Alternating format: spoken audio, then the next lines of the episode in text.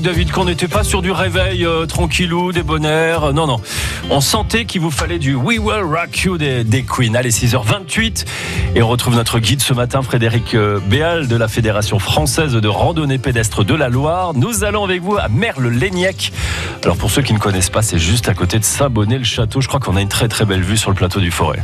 Cap vers le sud des monts du Forêt et la commune de Merle-Léniec. Alors, ça se trouve au sud de Saint-Bonnet-le-Château. C'est à peu près une petite demi-heure de Saint-Étienne en voiture.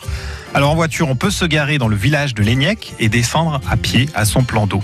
On va découvrir d'abord le village perché de Léniec. On peut monter à une table d'orientation avec une vue sur tout le plateau du forêt méridional et avec notamment ses nombreuses forêts de pins.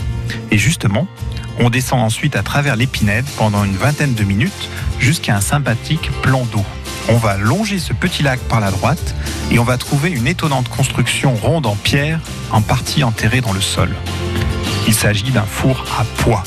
Ces fours étaient très nombreux ici jusqu'au début du 19e siècle.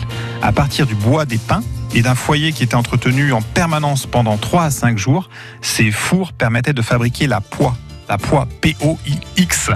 C'était une matière collante et visqueuse qui a servi notamment pour imperméabiliser les rambertes qui naviguaient alors sur la Loire. Merci beaucoup Frédéric Béal de la Fédération euh, française de randonnée pédestre de la Loire. Une, rando a, a commencé d'urgence, hein, les amis, dès aujourd'hui.